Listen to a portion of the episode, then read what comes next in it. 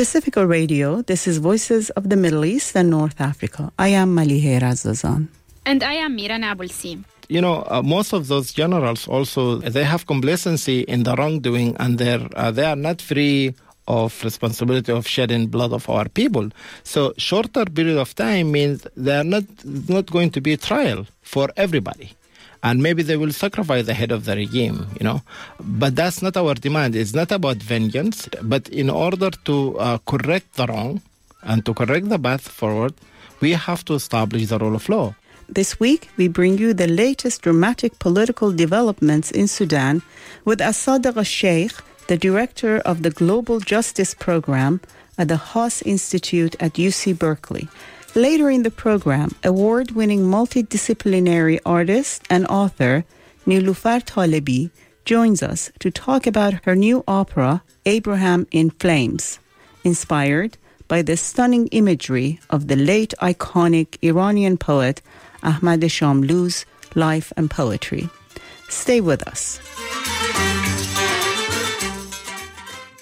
On May 2nd, three weeks after the ouster of Omar al Bashir, upward of a million Sudanese protesters joined a sit in in Khartoum to demand that the ruling military council hands over power to a civilian administration. The call for a mass march came from the Declaration of Freedom and Change Forces, an alliance of activists and opposition groups. After the alliance could not reach an agreement with the military council, on the features of a transitional political structure, such as who would control the joint civilian military body meant to oversee the transition period. To learn more about the recent political developments in Sudan, Shahram Aghamir spoke to Al Sadiq Al Sheikh. He is the director of the Global Justice Program at the Haas Institute for a Fair and Inclusive Society at the University of California, Berkeley, where he oversees the program's projects on global and local food system, global equity, and human rights.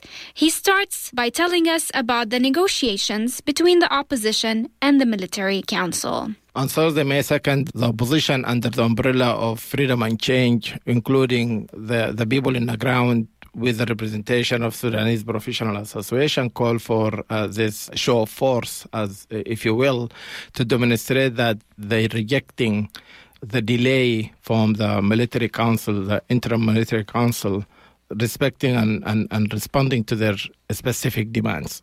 And that's basically circle around issues of uh, who will lead the transition period in Sudan. You know, the opposition insisted on has to be a civilian ruled, civilian controlled government rather than the leadership of the military council. But at the same time, we know that the military council, as many in opposition dubbed it as uh, plan B of the regime, that tried to circumvent all the aspiration of the Sudanese people and to delay the revolutionary change that might carry on with this radical program of our opposition. In that sense, we, we see that there is two kind of camps colliding. One is the interim military council with the support of the deep state in Sudan with the, from the following regime and with a very close association with international and regional power, including, in particular, Egypt, Saudi Arabia, United Arab Emirates, and most likely behind them the silence of the American administration as well. And here I don't spare also the European Union. On the other hand, we have the power of the Sudanese people with the leadership that they trusted the Sudanese Professional Association and the forces who came under the Declaration of Freedom and Change, which uh, have representation of youth movement, women movement, uh, political parties that have been absent for the last three decades, many other associations. So it seems there is very clear two camps. Camps that work toward this intifada or popular uprising to achieve very particular programs, and another representing the deep state that try to hold this transition into a different kind of path. Before we get into talking more details about these two camps, why don't you give us a quick summary of how we got where we are today? How did the protests start in December and evolve? And what were some of the watershed moments? You know, this is a really very interesting question. I, I, would like to take your listener even farther back than December. The beginning of this current revolt started in 2013, but the regime of Omar al Bashir cracked very bloody and violently against the protesters. And in that particular time, in the spring of 2013, the Sudanese Professional Association emerged as the organizer for this movement to be known later on. And nobody know about them at the moment. And they have to work underground. So they went with ups and downs due to the regime crack on them 2013 and, and they moved on and, until reach uh, the peak in 2018 in december. And it seems at that moment that's the end. And they could see the light at the end of the tunnel so, with the massive uh, reorganizing and organizing and reaching out to the Sudanese in every uh, corner of the state, uh, this time they use the most sophisticated organizing tool is to organize actually the periphery rather than the center. And I'm sure you know that the fairest city to revolt the city of Atbara, which is in the northeast Sudan, which is very well known for the Sudanese people. We call it the city, uh, Madinat al Hadid wal Nar, the city of uh, fire and steel. And the reason they say that, because it's the headquarters of the worker of railways, and they are very well known for their progressive outlook to the issues of the state. So the first revolt in December actually emerged from there and it spread out through different other cities, 26 cities before it arrived to the capital city of Khartoum. And from there became almost impossible for the regime to, to contain this massive revolt. Everybody in the revolt organized under that umbrella? No, but most people, they see that they can trust this new generation of leaders because it seems they are emerging from them. They know their issues and they speak with one voice and they utilize all tools that are available to them, including social media. They're reaching out people in and outside Sudan. And I remember that I'm here in Berkeley receiving all this uh, specific demand like, hey, you need to talk to the international community. And this is our talking point. How these people get to know us? I mean, that shows the level of sophistication. And they've been prepared and very well organized including many youth movements like Girifna and others, but there are many of them. So all of them kind of put their hand together in order to present a, a very large segment of the Sudanese society. The news outlets have mostly reported that the military rulers and the Alliance for Freedom and Change have agreed on a joint civilian military council to rule Sudan until the elections are held. But the two seem to be at loggerheads over the composition of the council. What are the real bones of contention? The makeup of the council seems to be important, but not the only issue. Can you talk about these bones of contention?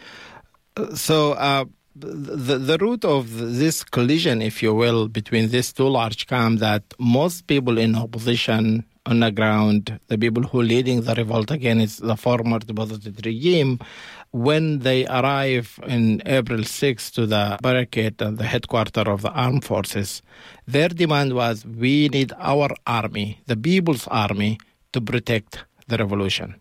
Why that they were demand? Because they know that the only forces capable in reality to stop any bloodshed against them will be the armed force. But they've been also very aware that the high ranking generals, they are all of them co-opted and corrupted by the regime in the last 30 years. So they didn't have an illusion who actually heading the, the army. But their, their, their call was toward the mid-ranking and lower soldiers that they have this, felt the same burn against this regime for three decades. And then the leadership of the army being forced under the pressure, since they know that if al Bashir gets ousted, it, it might be have a catastrophic consequences on them, uh, particularly. So they decided to join solidarity with the Sudanese people and to take over as an internal coup against al Bashir, but also uh, to circumvent the, the people aspiration. So now they didn't know that in reality that actually the opposition have a very clear plan of 10 points program. And most of us, we know that. except, I guess, uh, the deposited regime and their generals. So one of the major demands is the extension of the transition period and who lead the transition period. So that's, I think, the two issues that really stood between the two camps, if you will, the military council and opposition. The status quo versus change. It's exactly that, because the whole idea in opposition and the movement led by youth and organized professionals, their demand was we have to dismantle the regime from its own roots, the deep state in particular, because changing generals or names or substitute al Bashir with somebody else is actually is not about any change. That's a transactional change. The call was for deep transformational change. In order to do that, you have to uproot the deep state. And the deep state, if you imagine 30 years, entrenched deeply within the civil services, within all the institutions of the state, from the judiciary, from civil services, education, and what have you. So they've been very aware of that. And I think that was, and it still is, the problem. So the military council came with a different formula, is that we're going to have, they will be the leader of this transitional period for two years. And that was the big no when the opposition decided they will do the sit ins since April 6. And the sit in demand we are not going to move from here till we, you transfer the power to civilian rules. And, and we should be clear that the sit in was pivotal in terms of making sure that Bashir was ousted from power. Very true, very yeah. true. But all the concern was in any autocratic regime and dictatorships, the head of the state is not only the goal for the people who are revolting, it's actually the whole in, uh, the regime itself because we have the security apparatus, we have the financial clandestine of the of the regime entrenched in controlling the whole entire landscape of any economic activities. So in reality, even if you get the power, what you will do with it? You, you don't have the means in order to move forward. And in this particular conjunction, I think the Sudanese opposition with this young leadership, they really show sophistication and understanding. Uh, on the one hand, they didn't want to direct radical eruption with those generals because that could lead to bloodshed which is another thing that they've been worried about it, with the example around us in the region. On the other hand, they don't want to about the demand and the fear tactic that the military council use that we are here to protect the security of our people and our borders.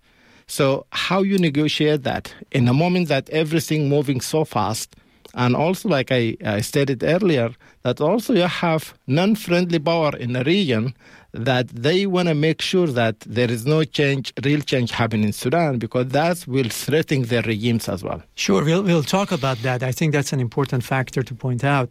Just to be clear, the opposition is also asking for a transition time of four years into a legitimate election, if you like, while the military is asking for a shorter time. Can you talk about why that aspect is so important? Definitely for the opposition and for the military council, this was a second hardest point to reach an agreement around. The two option was very obvious, will tells you whether that body will come to rule the country in the transition period whether their intention is to do deep change in the society and the state or actually to keep the status quo. So if you imagine 30 years of autocracy and dictatorship rules, how is possible you will clear up the house and prepare for fair and, and free elections? That's almost an impossible task for any government to do. The second thing the military council want to make sure that the symbols and the leadership of the National Congress Party, the ruling party, the Islamist party, that they not to be subjugated to trial. And my deep belief that that's one of the deals that Omar al-Bashir struck with Saudi Arabia, United Arab Emirates, and uh, of Egypt is he will step down from power, but there's no trial. And it seems from a different type of leaks that uh, we've been seeing in the last month or so that even Western government is in cahoots with this plan. So there is kind of guarantee if you step down, there is no ICC, and there is kind of safety for your own personnel. So the position was demanding we need four years to clear up the house, to prepare the country to write a new constitution, to establish rule of law, to establish our national institution, to rebuild, you know, the structure of the army and intelligence service and the police, because those also the tools of operation in Sudan. So they are very aware of that. You can't keep the old regime and it is intact and you try to do any democratic change. And it seems this is one of the, if you will, the ignorance of the Western corridors of power that they just seek an election. How you will do an election in a society that every aspect of the freedom of choice, freedom of thoughts, been absent and cracked down on it for three decades. Most of the people who protested in the street, they born within this regime. Generally speaking, a shorter period of time would allow the forces of the ancien regime, the forces of status quo to prevail in an election because, as you mentioned, the political space had been confined and it has not allowed the opposition forces to revive the political sphere and be able to organize and mobilize to get their message out. So that usually helps the people who have been in power. And I think that's uh, mm. is an important point to point out. And it's also to add to that, they want to make sure that you know uh, most of those generals also they have complacency in the wrongdoing, and they're uh, they are not free of uh, responsibility of shedding blood of our people. So shorter period of time means there are not not going to be trial for everybody. And maybe they will sacrifice the head of the regime, you know. But that's not our demand. It's not about vengeance. But in order to correct the wrong and to correct the path forward, we have to establish the rule of law. And in order to do that, you need a longer period of time to trial every single person in the last 30 years that actually harm our people, harm our economy, our natural world. Sudan being subjugated to unfair aspect of, let's say, international or regional trade, for example, a lot of our arable lands being sold or leased for a neighboring country for uh, really penny and dimes. So who's responsible? How you can revise this in two years? You, you can't actually even go below the surface level. So the people in opposition, they want to make sure that before they hand it over to political parties, they want to make sure that they clear up the house, they set the stage, clear the way forward. In particular, for example, there is another issue the relationship between religion and state. It's very obvious from the opposition, especially the youth movement, that they want break away from this. They uh, want to establish a republic based on equal citizenship status rather than religiosity and everybody equal regardless of their race, gender, sexuality, and origin. And that's very profound. And most of us in our opposition, because I consider myself part of this young movement because we grew up during this regime, that's this is our liberation movement. It's not 1956 when we gain our independence because we never completed our delinking with the colonial mindset that ruled our country for such a long period of time. That is interesting. If Sudan's uprising succeeds in accomplishing its objectives, it would be the first time that you actually have a regime with an Islamist agenda that is being toppled by the masses. Time there have been Islamist movements that have been crushed or defeated, but this would be actually the first time that they're in power, and so this epitomizes a new era for the entire region. Exactly true, and that's one of the the misconception about the Sudanese Intifada or Sudanese revolt, popular revolt. This is Sudan is the only Arab Islamic country that actually ruled by political Islam, in particularly a branch of the Muslim Brotherhood, and uh, religiosity in Sudan being entrenched in order to allow the dictatorship to survive, because most of the population are, you know, adhere to that uh, faith, or seventy percent prior to the breakup of the South and now almost 99%. We don't have uh, specific stats on that. However, people are very aware. Yes, we can adhere to the same faith, but we don't want the religion to rule our time on earth. And we have to make sure that to correct the path. So, in this sense, it's really the Sudanese experience is totally different than the other Arab Spring. And we are more or less close to the African experience in that sense, because it's about correcting the path post colonial time. And that's what a lot of our neighboring country and observer, and even in the West, they keep missing the point this is different. This is not about a group being oppressed, hijacked the bar for 30 years. Muslim Brotherhood never been oppressed in the history of Sudan. It never. They never been jailed. It's jailed for political gain by their own people. They could have a struggle over power and subjugate their old friends and allies to uh, bad treatment, maltreatment, and imprisonment. But in reality, they always enjoyed a sort of freedom within both independent Sudan. So uh, this will be complete breakaway with the whole idea of, of the Arab Spring kind of, of revolt that we witnessed in the last uh, decade.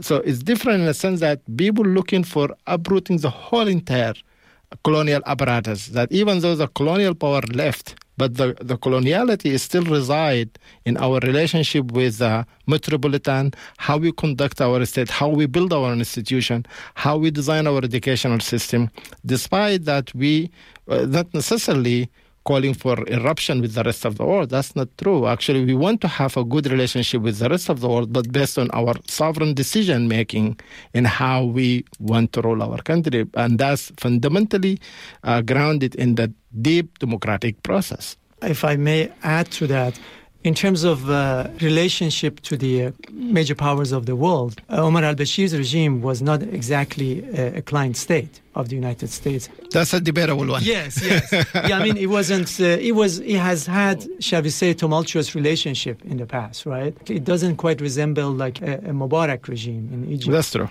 Or even Tunisian regime. So, in a way, the fact that there is an Islamist regime in power in Sudan and this is a regime that is not, it wasn't entirely in the camp of the United States, if you like. In a way, it, it resembles, if, if I may say so, the protest movements in Iran, that they are against a regime which is technically they have their own rivalries with the United States and its allies. Uh, what do you think of that comparison? Do you think it's in some aspect it might be true, but I will take it a step further to say that uh, you know Sudan, like any other part of the world, is is complicated, right? And we are people with history, despite colonial narrative that depicted those places. You know, those places have no history or no sophistications, so the regime of al Bashir, I always, when people ask me, I said that it's extremely pragmatic and clever regime for the most part. Being able to manipulate its international relation, it depends about the situation that requires their survival. It's a survival regime. So it being able to survive for three decades despite both 9-11 war this regime should be toppled, for example, if you look at the you know composition of power. But how survive? It survive because it makes sure that to bow down to all the demand of the American administration. So the Sudanese regime actually was very well known for collecting human intelligence during the war in Iraq. The Sudanese regime, the first regime engaged in a war in terror in sub-Saharan Africa allows the CIA to build the most massive office in sub-Saharan Africa. So in that sense, al-Bashir will come and deliver a political speech anti-colonial and all that, and you know we are anti-Russia and the U.S. What have you, but at the same time, plays the same game, being able to manipulate that, and they kept a very weird relationship. So in the first half, they've been very close to Iran, till they've been pushed to depart from that camp. Sure. So they joined the camp of Qatar, and after that, they've been pushed to join the camp of Saudi Arabia. So if you see, that's a survival regime, but they couldn't change their skin for the first time. It was it, because I, I don't think the Saudi, Emirati, Egyptian coalition have any liking in the region, despite their cracking down on their opposition, they're ruling with the iron fist but that's not the people of Egypt or even in Saudi Arabia or in, inside United Arab Emirates. Uh, uh, nobody agrees. And one of the demands of the opposition said that when we transition the power to a civilian rule, we need to restructure the armed force. And the reason behind that is to pull out our troops from Yemen. And that is a big no-no from the new emerging coalition of Saudi Emirati Egyptians. So that's a very, very revolutionary thinking, but they didn't put it on the top of their demand because you just can't put all your cards, especially the wild one, in the table and to negotiate. So the idea is, if you look at it with that complexity, yes, indeed, the regime when the first 10 years was kind of anti-imperialist in terms of uh, rhetoric. But in reality, it just cracked down in every single space of freedom inside the country. And that's not weird in the authoritarian I regimes. mean, exactly. They do have this facade of when it comes to outside powers, they use this anti-imperialist rhetoric in order to rally their forces and have that sort of populist rhetoric, if you like, you know, that appeals to people. But even more importantly, they implement a new liberal capitalist program when it comes to the economy both in Exactly. Iran and Sudan.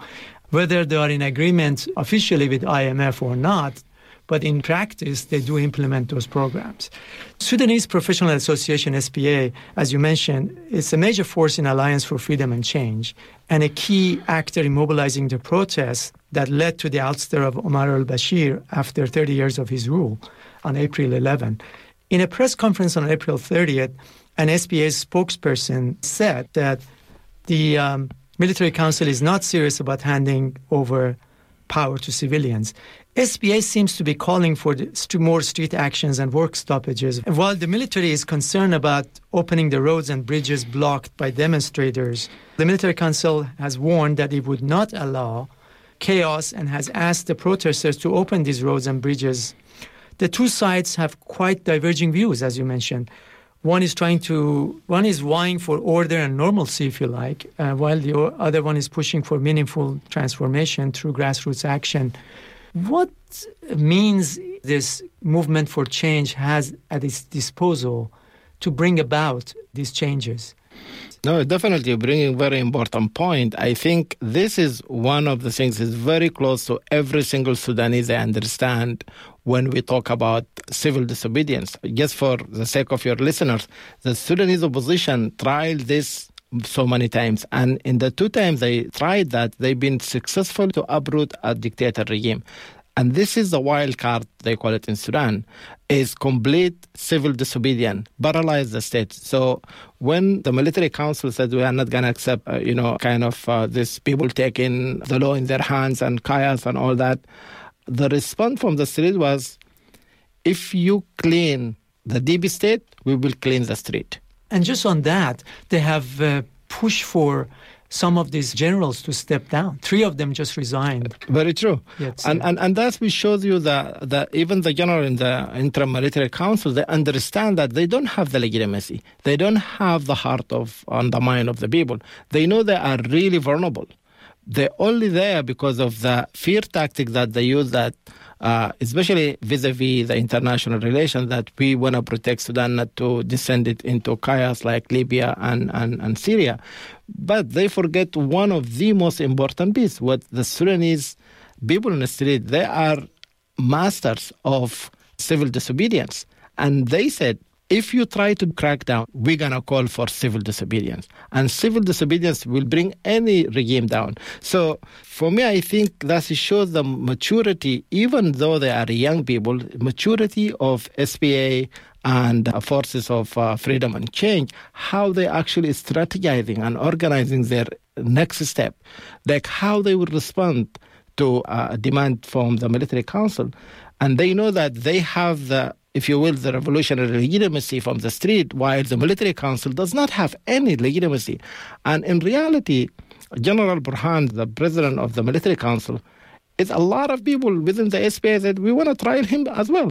But we could accept the reality that to move not into victor justice, into survival justice, that we, we, we, we can overcome some of the wrongdoings, but they cannot be the one who will decide the future of the state. So the sit-in, it was the last step before the complete civil disobedience. And they declare if there is crackdown, they call for the Sudanese people to do civil disobedience in the whole entire country. So imagine from blocking several roads, now you will have nothing moving.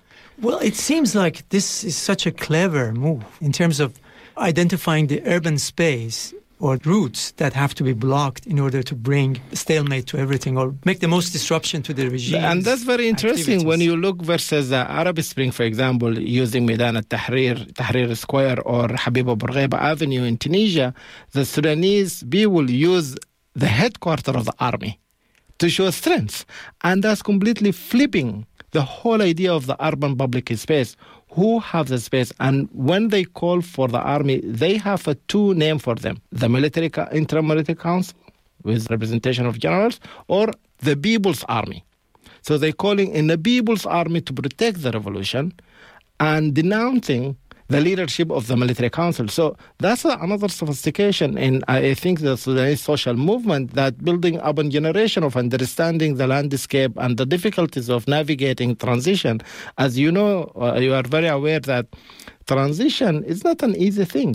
So you can't achieve your goal within a month or a week or six months. It's very hard while you try to decide and to keep all the lines open with the opposition, different political parties. And the military council suggested that in Sudan, currently there is 107 political parties. So imagine if that's true, or yes, even is uh, one quarter of it is true, which I think that's a lot of voices to incorporate and coordinate, and you respond the next day to the military council.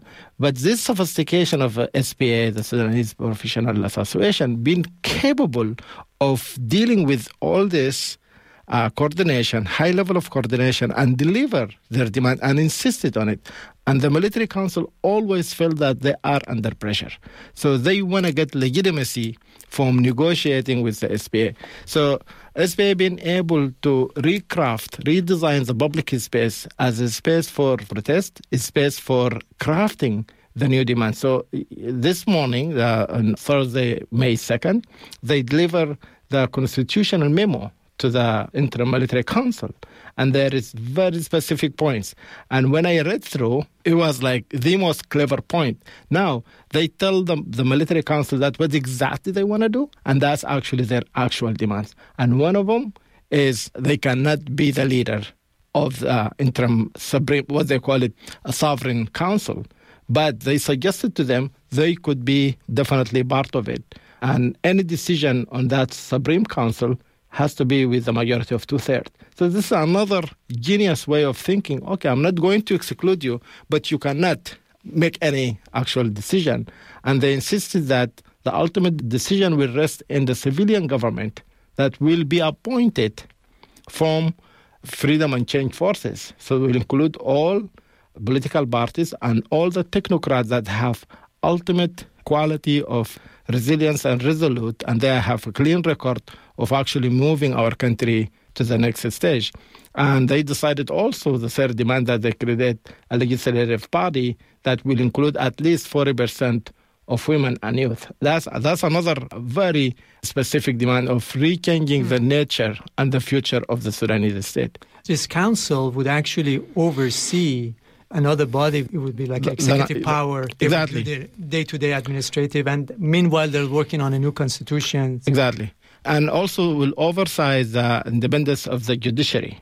So they want to make sure that the judiciary actually independent and a whole entire uh, running the state and supervising the government will come from the legislative council while the supreme sovereign council that includes the generals, it will be a symbolic head of a state. But the argument of protesters and the movement for change is that the council should be dominated by civilians, even though it could have certain members of the military. Yeah, very true. Yeah, and I think that's one of the good tactical way in which to move forward from this kind of deadlock. I was impressed by one of the slogans during this protest, Adala, justice. Yeah. So I think justice has many different layers, if you like, and one of them has to do with the as you mentioned, with the past actions of the people who are currently still in Sudan, and you know, mm-hmm. one way or the other, maybe they're still ruling. What are the forces that comprise Alliance for Freedom and Change? Are there tensions within this bloc between some of the traditional parties, if you like, and the grassroots forces? A tension between formal politics and street politics. For instance, in an interview on May 1st, Sadiq Al Mahdi, the leader of Ummah Party, and this is one of the traditional parties, he cautioned protest leaders against provoking the military. True. Sadiq al Mahdi is uh, the last elected prime minister that deposited by the regime of Omar Bashir, even though he have that legitimacy, but he completely have no whatsoever power in our social, political, and economic revolt that taking place in Sudan right now.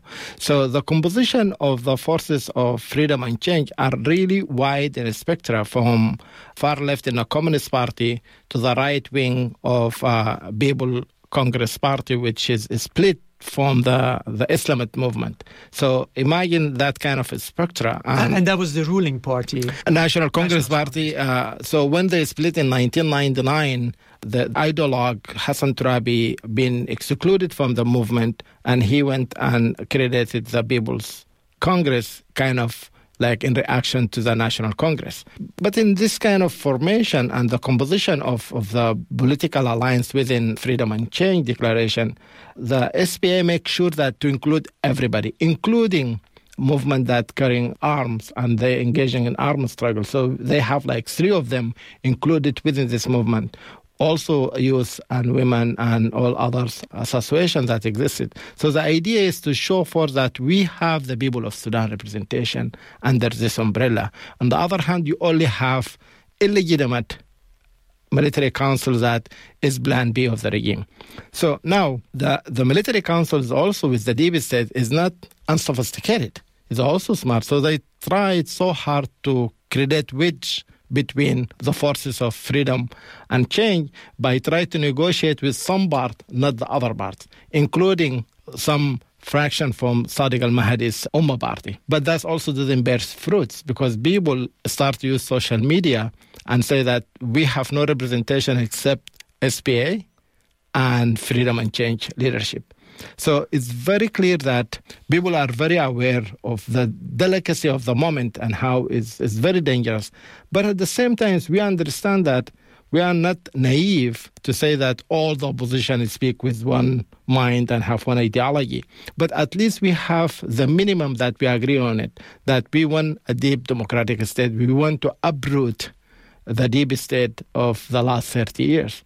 In order to do that, we can now have differences in the way in which we can do that. But the SPA have very clear mandate from people in the ground because it's people democracy and, if you will, politics of the street that been elevated to the higher stage. And I think that shows also sophistication and respect for our people and their demand.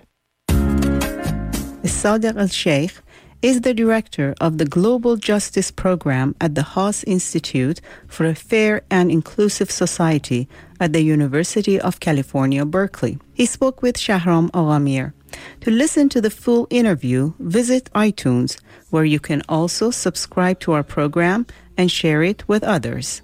From Pacifica Radio, this is Voices of the Middle East and North Africa. سبحة من المشنق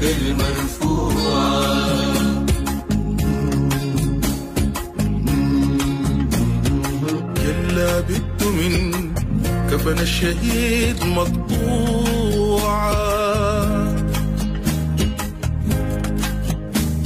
سبحة من حبال المشنقة المرفوعة.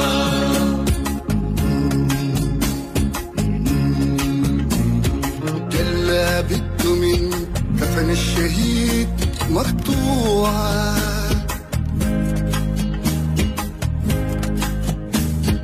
صحة عضل من مرض الأهالي وجوعا.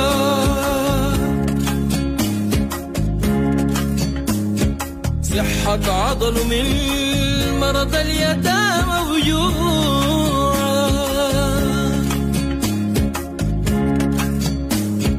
الفاتورة من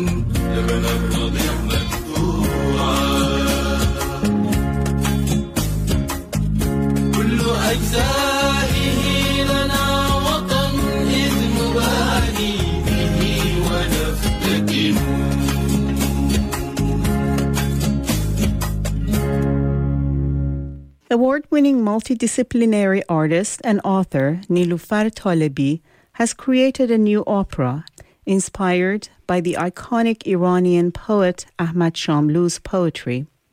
The name of the opera, Abraham in Flames, is borrowed from the title of Shamlou's 1974 book of poems. She says one of the reasons she embarked on the project was to introduce Shamlou's rich body of work to new audiences through projects inspired by him. The title of Abraham in Flames is taken from the iconic Iranian poet Ahmad Shamlou's 1974 seminal book of poems by that same name, Ibrahim Dar Atash in the Persian, which translates into Abraham in Flames. And that story, that metaphor is taken from the biblical story of young Abraham who broke the idols in his family's store and then was questioned by uh, the king of Babylon, Nimrod, as to why he doesn't believe in the idols. And Abraham said that those idols are false and that the only God is the one true God. Uh, the king of Babylon uh, condemned him to burn in a fire, and Abraham was thrown into the fire and asked of nothing. And in, instead of burning, he sat in the fire and only his chains burned, and he walked out of the fire, face illuminated like gold. This is a universal metaphor for believing in one's truth and standing up for it. So Shamlu used this metaphor to write a book of poems to people like Che Guevara and many other freedom fighters, uh, Iranian and international, who stand against despots and give their lives up for standing up for their truths. So our opera is taken from that metaphor. Ahmad Shamlu is one of the greatest cultural figures of the 20th century in Iran and arguably one of the most influential in the world. But not much is known about this important cultural figure in the West. He was a great translator. His life was also devoted to struggles for social justice. He translated the works of great poets like Pablo Neruda, Garcia Lorca, Nazem Hekmat. Tell us about his work and what drew you to his poetry. Ahmad Shamlu was born in 1925 and he died in the year 2000. He basically is known. Um, um, he's a poet, translator, as you said, encyclopedist, cultural critic, essayist, on and on and on. Um, one of his major contributions was to draw from the aesthetics and different uh, artistic movements uh, internationally to foment a revolution in Iranian poetics. And what that meant was that he continued the work that his predecessor had begun, Nima Yushij, in the beginning part of the 20th century to break with the rhyming schemes and formal patterns of classical Persian poetry in order to create a modernist voice for Iranian poetics. Ahmad Shamlu took that task and that vision all the way to free verse and broke with all tradition. What drew me to his poetry is that I had the great fortune that he attended my parents' home when I was a teenager in Tehran after the revolution and I got to know him personally and and watch his magic and his personality and his charisma and his work firsthand and be the recipient of many gifts of book and music and other works of international art uh, from him personally. So he's somebody who has shaped not only an entire culture, but also my own life personally. About seven years ago, I had the vision to do a book and an opera inspired by his very cinematic and dramatic life and his staggering poetry.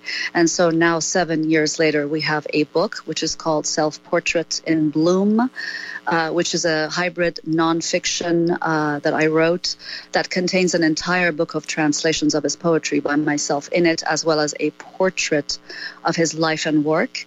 And then the opera is, as we mentioned, called Abraham in Flames, and that's coming up in a few weeks. Why did you decide to pick this specific poem for your opera? The notion of believing in, in our truths and standing up for it has always resonated with me as an immigrant, as an artist, as a woman.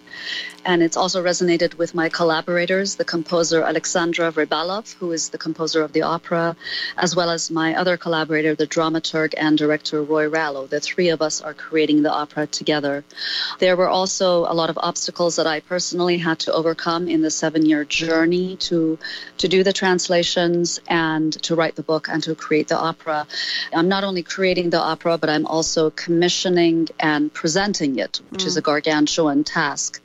Uh, it's been a full full time task for the last seven years, and I wanted to just relate this notion. I wanted to sort of distill all stories into its core, which is the truth, the truth uh, versus fear, fear of the truth.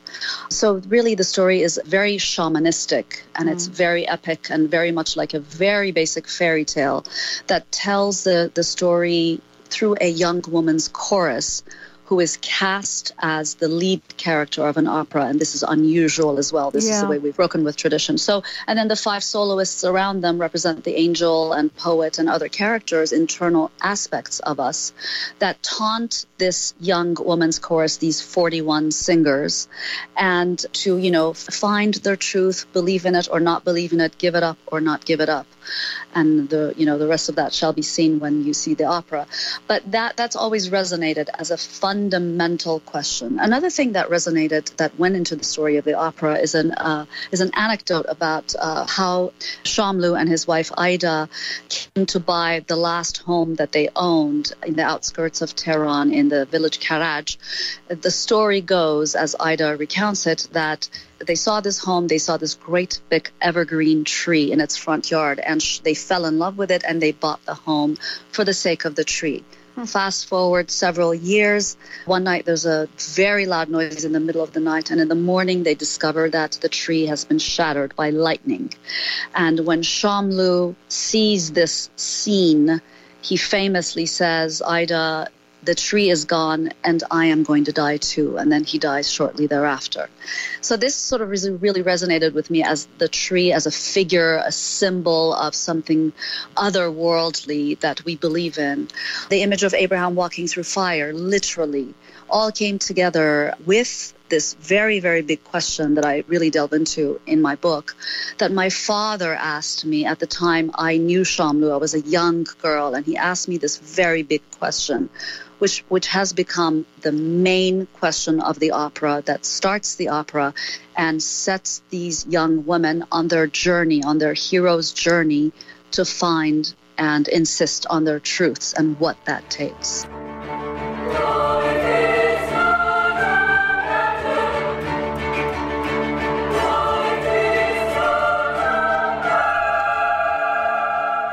The opera is immersive, so the singers and the viewers are all together on one level on the floor. And there are about 55 performers in this work. And it's just a very, very intense 70 minute, one act musical and theatrical and performative experience that happens without any intermission. It's going to be very special. and again, as I said, it's very shamanistic the way we've uh, imagined it and we're creating it.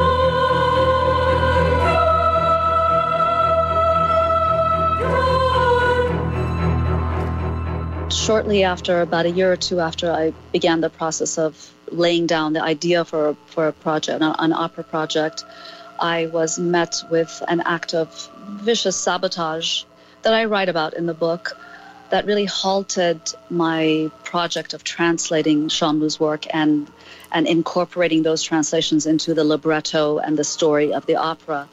And that act of violence, really, that act of silencing, really halted me and affected my health and really destroyed me for about a year. Once I was able to sort of come back to life from, you know, what seems like the edge of death, I resumed work and I knew that I was even more resolved than ever to bring this, as you mentioned, iconic poet who is not well known in the West, but who is a world class cultural figure, not only to the Persian people and the Persian culture, but on the world stage. Uh, I wanted to bring him in many different formats in translation, you know, within a literary framework, which is a book, as well as with performative and multimedia projects to the attention of Western readers and viewers. And as a result of doing these projects, I mean, I usually do a literary project in conjunction with a performative project. I've been doing this sort of pairing for, I don't know, the past 20 years or so with um, each of my books. So, as a result of doing an opera, you know, not only do I bring this work to my collaborators who are all Western, and by the way, 95% women, I have a team of women working on this project, but also to their audiences and to their friends and families. So, the vision of bringing his work and all the works that I translate, you know, in a larger framework, which is a cultural translation, is being realized, but at great, great cost mm. to me personally. But what makes me happy is that my collaborators, you know, Renee Rapier, who sings the poet character, or American soprano Renee Rapier, she's learning about Shamlu's work, and I've, you know, just yesterday read her the four or five poems from which the libretto has been reimagined and remixed and reintegrated mm. and you know the imagery in the opera. And she was moved you know we're all moved to tears from the works of of ahmad shamlu and his incredible legacy. And i'm so so proud to be able to bring his work and his legacy to the attention of a much much larger public as he so deserves. And what do you want people to come away with after seeing this opera? That all of us share so much that there's a unity in, in our humanity, which is exactly what Shamlu believed in as well. That his works in translation and in multiple translations, even by other translators, hopefully in the future, should be read as the works of Neruda are. That breaking with, with tradition and creating new operas with new models is a possibility. That, you know, taking on the creation of an opera as one person with a very small and incredibly hardworking team is a possibility, and that we want to come out of this cultural invisibility. You know, the works of Iranian literature, literary figures, is scarcely available in translation, mm-hmm. Mm-hmm. but this invisibility, there's a reason for it, and there are ways to combat it and to bring our forces together and to share our shared human culture together across borders and across languages. Uh, Niloufar, let's finish our conversation with a poem from Shamlu. Can you read one of your own favorites? Uh, I have so many favorite ones. I can read Collective Love, the translation of Ishq Umumi. Tears are a mystery, smiles a mystery, love a mystery. The tears of that night were the smile of my love.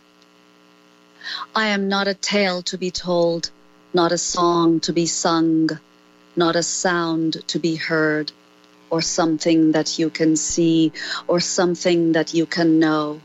I am common pain. Cry me out.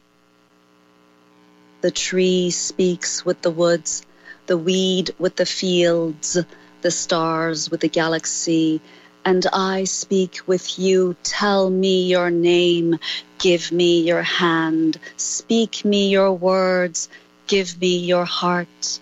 I have discovered your depths and spoken for all through your lips, and your hands are familiar with mine. I have wept in blazing solitude with you for the sake of the living, and have sung the most beautiful of songs in the darkest of graveyards, for the dead of this year were the most loving of the living. Give me your hand. Your hands know me.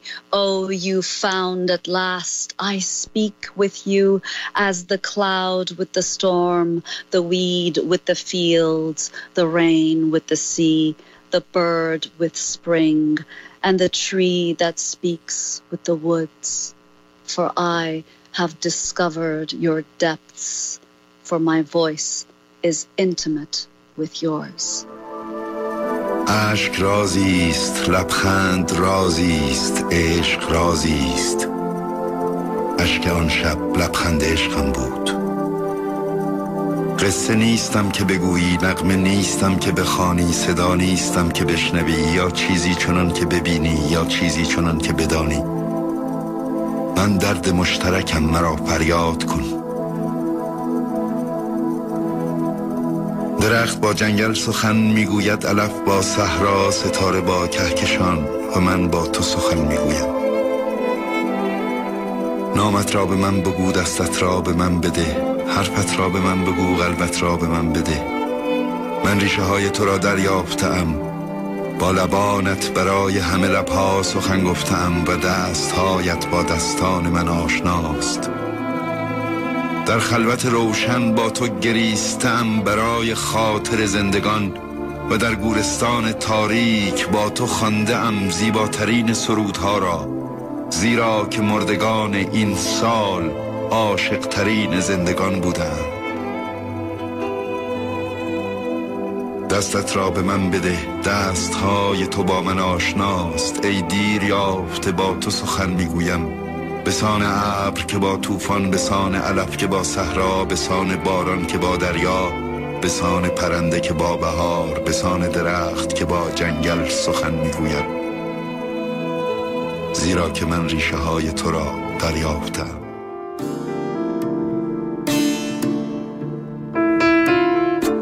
Nilufar Talebi is an award winning translator, multidisciplinary artist, author, and producer. Her latest book is called Self Portrait in Bloom. Abraham in Flames will have its world premiere on May 9th through May 12th at San Francisco Z Space. For more information, please visit zspace.org.